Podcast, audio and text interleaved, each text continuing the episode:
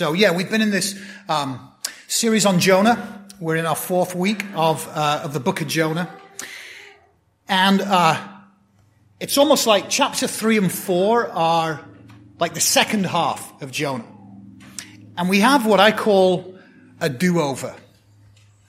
You ever you ever done a do-over?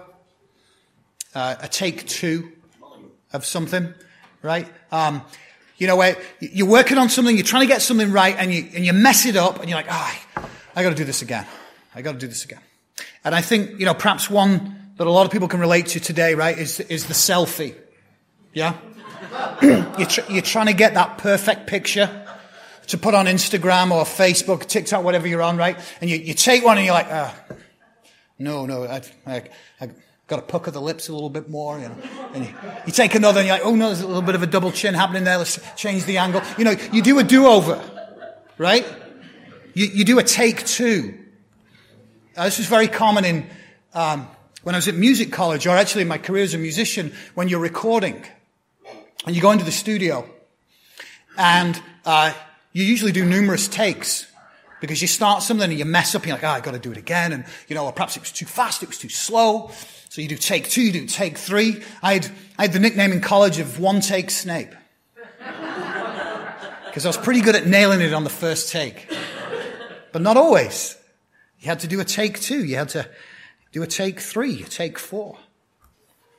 So essentially what we have here in Jonah, here in chapter three, is, is a, it's a do-over.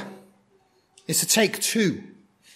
Because verse one of chapter three here, it's almost identical to verse 1 of chapter 1. Right? It says, Then the word of the Lord came to Jonah a second time. Go to the great city of Nineveh and proclaim it, the message I give you. So it's, it's a do-over. And when you think about it, Jonah went through all this strife and trouble and anguish, didn't he? He tried to flee God. He gets on the ship. Huge storm. He gets thrown off the ship. Gets swallowed by a whale or a big fish for three days.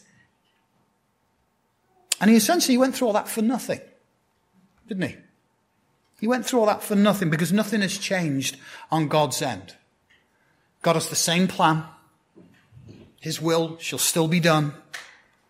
And this time, Jonah obeys. And on top of that, God's really specific with him. he says, proclaim to it the message I give you.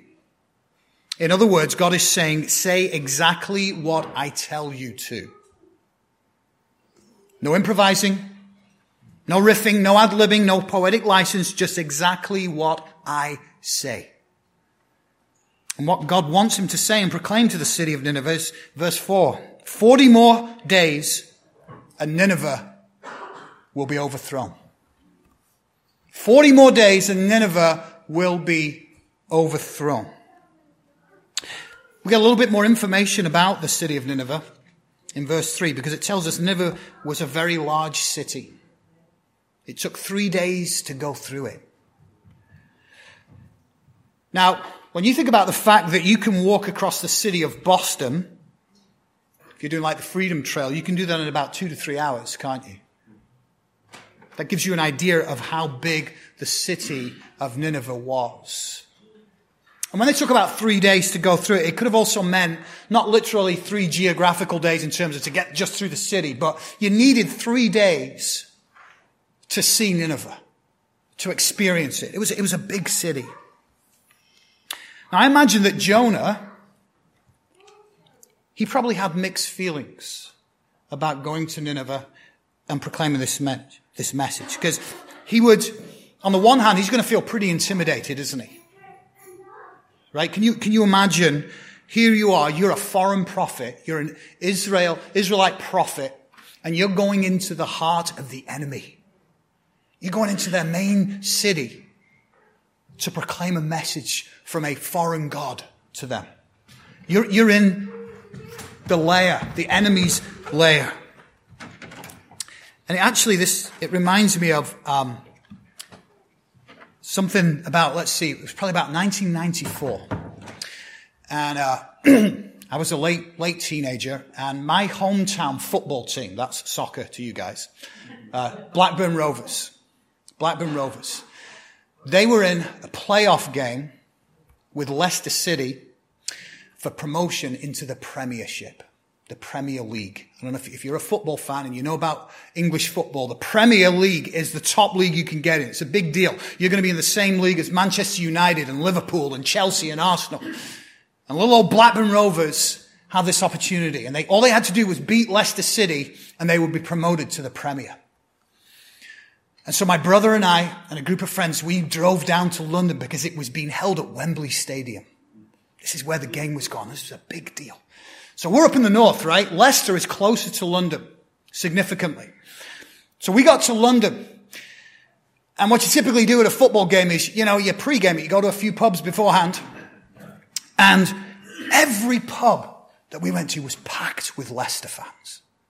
Not a Blackburn Rovers fan in sight. And we're feeling a little nervous because you, you know how the British are in their football, right? It's, it can get pretty nasty. And, uh, everywhere we went, packed with Leicester fans. And I was really thankful at this point I wasn't wearing any Blackburn Rovers kind of, you know, that would indicate I was a Rovers fan. But we finally found this one pub that had a handful of Blackburn Rovers fans in it. And here's how it was. There was a pub on one side of the road with this handful of Blackburn Rovers fans, a road, and then a pub on the other side of the road packed with Leicester fans. I mean, packed. It was a hot, it was a really hot day in London. People are, they're outside the pub. They're, you know, they're all drinking and all this kind of stuff. And there's one lone Blackburn Rovers fan on the other side of the street who I think had probably imbibed a little bit much fruit of the vine by then. and he had his, he had his top off. And he's got his beer belly out in its full glory. And he's just one man facing this huge crowd of Leicester fans, the enemy. And he's taunting them. We had a player on our team called David Speedie. That was his name. And he was our top scorer, incredible player. And he's taunting the Leicester fans going, Speedie's gonna get ya, Speed. And the Leicester fans are they're freaking out and all this, and there's lots of, you know, chest pumping and all this stuff going on. But here you've got, you've got this one sole individual in the heart of the enemy's lair, taunting them. And it's essentially what Jonah was doing. Jonah's, Jonah's going into the city, the lone prophet, and he's like, God's gonna get you. 40 more days, God's gonna get you. And the funny thing is that Jonah, while he was intimidated, I'm sure he had that attitude. God's gonna get you. God is gonna get you. Because that's what he wanted. He, he didn't want them coming to God and repenting. No, he's like, God's to get you. But then the unexpected happens. The Ninevites actually listen to Jonah and they respond. Verse 5 the Ninevites believed God. A fast was proclaimed and all of them, from the greatest to the least, put on sackcloth. Hang on a minute. no, no, no, that's not the desired response. Right? No, no, no. You're not supposed to respond like that. Okay, I, yeah, I'm proclaiming this message because God has told me to, and I tried once not to do that. I didn't work out too well. So I'm giving the message, but I don't want you to respond. I want you to ignore it. And then 40 days from now, I'm going to get the popcorn and watch the show.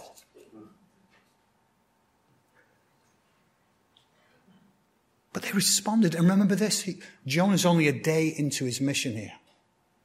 So after one day, people are already responding and, and repenting. And you might be thinking at this point, really? Really? You're telling me after, after one day of this lone prophet coming in, all of a sudden the city's turning around and repenting. I mean, that'd be like me. I'm thinking, you know, if I went to Market Basket this, uh, this afternoon after the service and said, 40 more days and Billerica shall be overthrown. What do you think people would do? Nothing. They think it was a loony, you know? But they didn't respond this way. How, how were they so quick to respond and to repent? Well, actually, historians, looking back at the Assyrian history books and, and, and what we know about them, have pointed out that actually at the time frame that Jonah was preaching this message, Assyria had experienced a series of famines, of plagues, of revolts and eclipses. And the Assyrians would have seen all these things that were happening over this period, and they would have interpreted those as a sign that judgment was coming, that God was going to be bringing judgment. So now you can understand that the groundwork's been laid. When all of a sudden a, a prophet comes in their midst and says 40 days from now, judgment is coming, they might have suddenly sat up and taken notice. It's possible that God was preparing the way for Jonah and the Ninevites were ripe to hear the message of God. And you know, we have to wonder if uh, the same thing's going on today with what we're experiencing in our society. Right? There's, there's no question there was something very, very significant about the pandemic, wasn't there? Which we're technically still not out of, right? But that's changed a lot of things. And I think we're going to be seeing the repercussions of that for years to come. There's definitely something going on, and I wonder if God is allowing things to degrade and to deteriorate that we're seeing going on around in our country.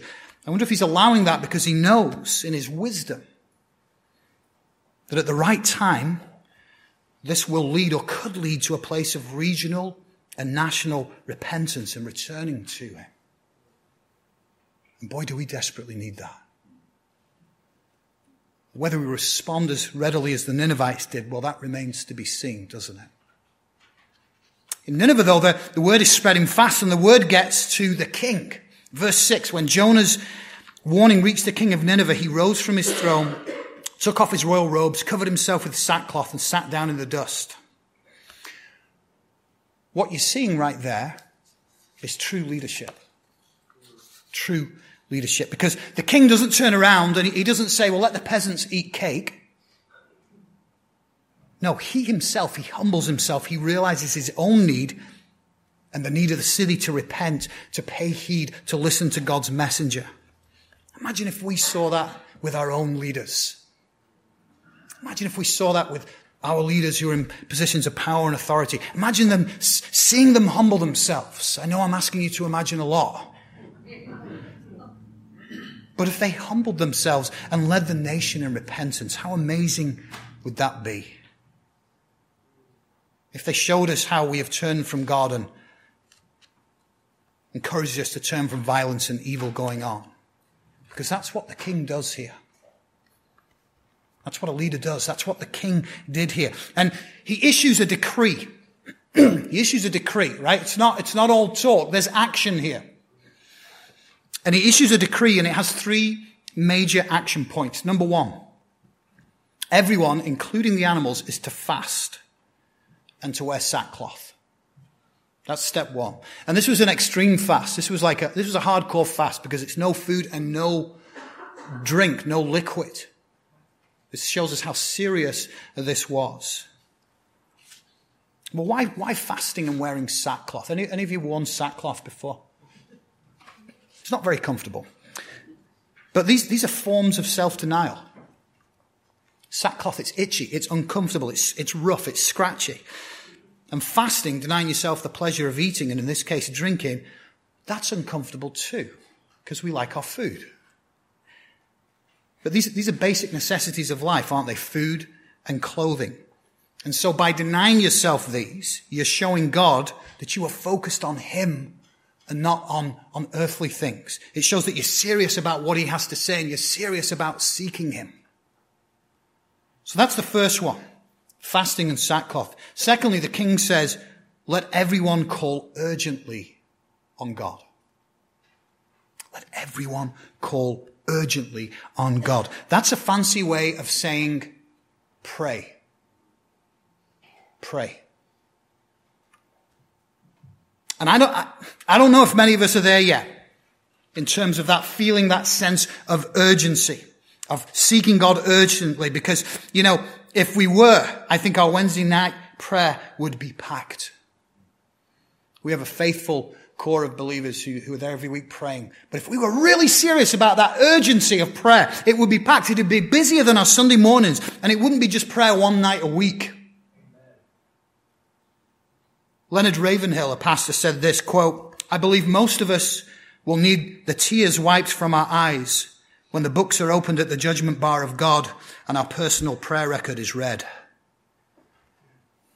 Because we'll realize how little we prayed when we could have prayed so much more. The third thing that the king calls on everyone is to give up their evil ways and their violence. Give up their evil ways and their, their violence. You know, I, I detailed earlier in our series about just how brutal the Assyrians were. Even for the times they were living in, they were brutal. They skinned their opponents alive. They displayed their heads on spears around the city. They were just brutal, brutal people. But it seems even the Assyrians had become aware of how that kind of life, of violence and depravity, it's not sustainable for any society. This way of life, a society that lives like this, will eat away at and corrode the social fabric. We are seeing a similar phenomenon today happening around us. Random acts of violence are daily, if not hourly. Road rage, complete lack of tolerance for opposing views and beliefs. I saw someone holding a sign the other day that said, Stop hating each other because you disagree. Stop hating each other because you disagree. I don't care if you disagree with me. It's not going to stop me loving you. We all need to grasp hold of that truth. You know, within days of Uvalde mass shooting, that horrific event last week, right? We had another one in Tulsa, Oklahoma. But most people barely batted an eyelid because, hey, it was only four people who got shot this time. Historian Arnold Toynbee, he said this quote, great civilizations are not murdered, they commit suicide. They start eating themselves from the inside out. And there's actually, there's a passage in Isaiah that illustrates powerfully how a society can destroy and eat itself. Listen to the words here of Isaiah 9, verses 19 to 21. By the wrath of the Lord Almighty, the land will be scorched and the people will be fuel for the fire. They will not spare one another. On the right, they will devour, but still be hungry. On the left, they will eat, but not be satisfied. Each will feed on the flesh of their own offspring. Manasseh will feed on Ephraim, Ephraim on Manasseh. Together, they will turn against Judah. You see what's going on there? We see how they're both sides in a society devour one another. And what that scripture tells us is that's actually, that's an outworking of God's wrath. It begins by the wrath of the Lord Almighty. You see, you know, God's wrath, it's one of these uncomfortable topics we don't like to talk about. We love talking about God's love. God is love. And yes, He is. There would not be any love possible in this world were it not for God. But God also has wrath. And that's because he's also a God of justice and of holiness. And if God was not wrathful towards evil, there could be no justice. So his wrath is important, as uncomfortable as it might be to talk about. And often we imagine that God's wrath is, is manifested by fire and brimstone and swift destruction of evil and depravity. And sure, that can be the case.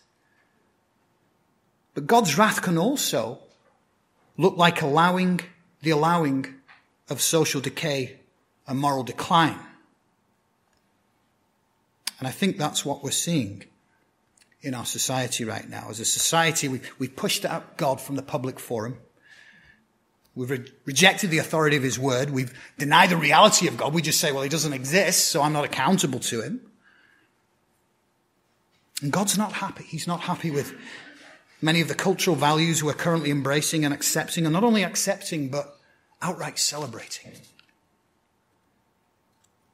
And his wrath is already at work as we see this, this moral rot, this decline taking place in our society.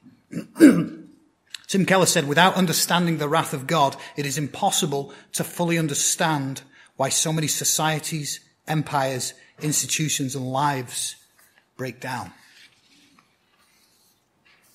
So here with Nineveh, the social and moral decay, it's gotten so bad that God has given them a 40 day notice It's like an eviction notice has been pinned to the city of the walls of Nineveh. 40 days and you're done. You're out. And the king gives them this three point plan that we just talked about. Fasting, sackcloth, calling urgently on God and giving up their evil ways and violence. Desperate times require desperate measures. And then the king says something really interesting, right? He's, he says, who knows? God may yet relent and compassion turn from his fierce anger so that we will not perish. And what happens? Exactly that. Exactly that. Verse 10. When God saw that they, what they did and how they turned from their evil ways, he relented and did not bring on them the destruction he had threatened. God has seen the Ninevites turn around and repent of their evil and their violence. And so what does God do? He relents. He doesn't destroy the city, but he has compassion on them. You see, God's mercy and his forgiveness and his compassion, they are for everyone. For all people. Jonah didn't like that, by the way. He just wanted it for Israel. And the rest of those pagans out there, no, no, they, they, can't, they can't have my God's compassion and forgiveness and mercy. But God's mercy and His forgiveness and His compassion, they are for everyone, for all people. And you know what that means? That means you too. That means you too. Because I know there's perhaps, perhaps you've done something in your life, or you've done multiple things in your life that you are ashamed of that you're deeply ashamed of, that you feel like God could never forgive you for. Perhaps actually this shame holds you back at church. Perhaps it holds you back from committing to and serving and getting involved in a ministry or small group because you're thinking, if they only knew, if they only knew what I've done, if they, if they only knew what I did five years ago, what I did yesterday, they, there's no way, there's no way you would accept me. There's no way that God could forgive me. Well, God does know. And he's a God of mercy, forgiveness, and compassion. And just like the Ninevites, he delights in giving you his mercy, forgiveness, and compassion when you come to him with a repentant heart. 2 Peter 3, verse 9. This, this verse, somebody needs to hear this today. Somebody needs to hear this verse. I don't know if you're sitting here in the pews or you're watching it on, but you need to hear this. 2 Peter 3, verse 9. The Lord is not slow in keeping his promise, as some understand slowness. Instead, he is patient with you. He is patient with you, not wanting anyone to perish, but everyone to come to repentance. Do you hear those very definite words there? God does not want anyone, not just some folks. He doesn't want anyone to perish, and he wants everyone, not just some folks. He wants everyone to come to repentance. That is God's desire for all of us. That is his desire for all of us. Yes, God has wrath because he's just and he's holy, but he doesn't want that for you. He doesn't want that for me or for anybody. Because he loves you. He loves you. God delights in giving us second chances and third chances and fourth chances. He gives us do-overs all the time and second takes. And, you know, if we're repentant, we call urgently on Him and we turn from our evil ways, then it's, it's right there for us. It's right there for us. Now here, in this chapter of Jonah, there's something actually pretty incredible to think about. And this is getting into some tricky theology a little bit. I may ruffle a few feathers here, but I'm trying to look at exactly what the text says. How we behave and how we respond or don't to God can actually influence how God responds to us. Think about it. God sent Jonah to Nineveh to deliver a message, right? Saying 40 more days and Nineveh will be overthrown. That was the message. That was the prophetic message that was given. So if the people of Nineveh had not changed their ways, had not repented, if they'd scoffed at Jonah and said, get out of here, what are you talking about? They would have been destroyed. God's judgment and wrath would have fallen on the city and that would have been the end of them. But instead they listened. They fasted. They wore sackcloth. They cried out to God with urgency and they stopped their evil and violent ways and God relented. He changed course. What changed? They did. The Ninevites changed. And as a result, God changed his course of action. Well, if it was true then, it's true today. When we repent and we turn away from sin in our life, when we change and when we allow God to change us, God changes towards us from wrath and judgment to mercy, forgiveness and compassion and love. That's what the cross did. It made the change possible. And when we call with urgency and earnestness in prayer and intercession, God acts. Look, folks, prayer really does change things. Don't, don't let our secular and frankly clueless society tell you otherwise.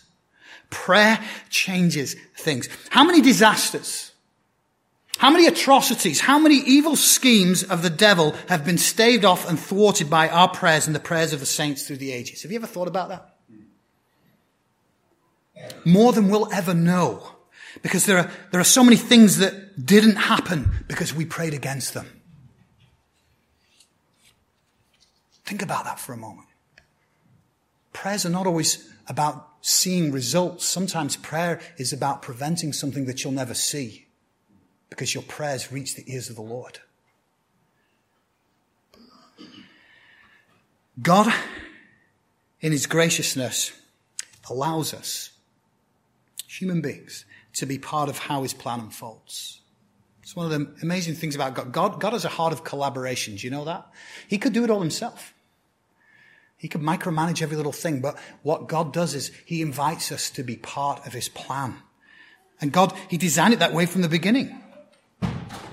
That we would be co-laborers, that we would collaborate with God in His creation. God wants to work with us, not against us. But wait. I know what some of you are thinking. When's this going to be over? No, you're thinking.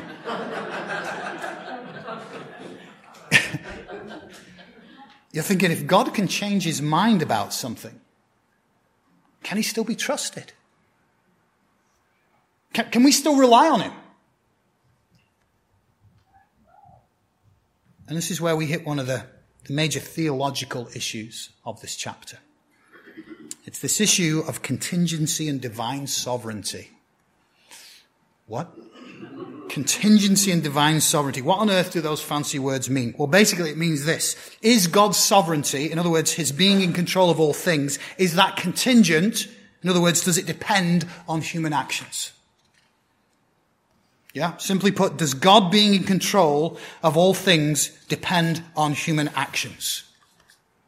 Well, the simple answer is no. No. Just because God chooses to work with us, and choose is the word here, that does not mean that he's not fully in control and does not know all things and all outcomes. That doesn't change. But when God does change course, it's almost always in one direction. It's always from judgment to grace. It always involves relenting on some punishment and judgment that was coming because his people have turned from their evil ways. So when God does change course, when he looks like he changes his mind, it's not God being unreliable. It's actually an act of mercy, forgiveness and compassion, which is God being consistent with his character that he's promised through his word. Listen to Jeremiah 18 verses 7 to 10 because this is how God lays it out through his word. God says, if at any time I announce that a nation or kingdom is to be uprooted, torn down and destroyed, and if that nation I warned repents of its evil, then I will relent and not inflict on it the disaster I had planned. And if at another time I announce that a nation or kingdom is to be built up and planted and it does evil in my sight and does not obey me, then I will reconsider the good I had intended to do for it. Do you see? God is just being consistent with his character when he relents against Nineveh. It's what he promised he would do. He's saying, I laid it out for you in clear terms that will, this is what will happen if you take option A and this is what will happen if you take option B. And God is faithful to his word. That's how we know God can always be trusted and that he is our rock and our anchor. He is always consistent and faithful to his word. And Jonah's not happy about that. He doesn't like that. And we're going to find out next week what Jonah's reaction is to all that. Next week we'll be concluding our series on Jonah.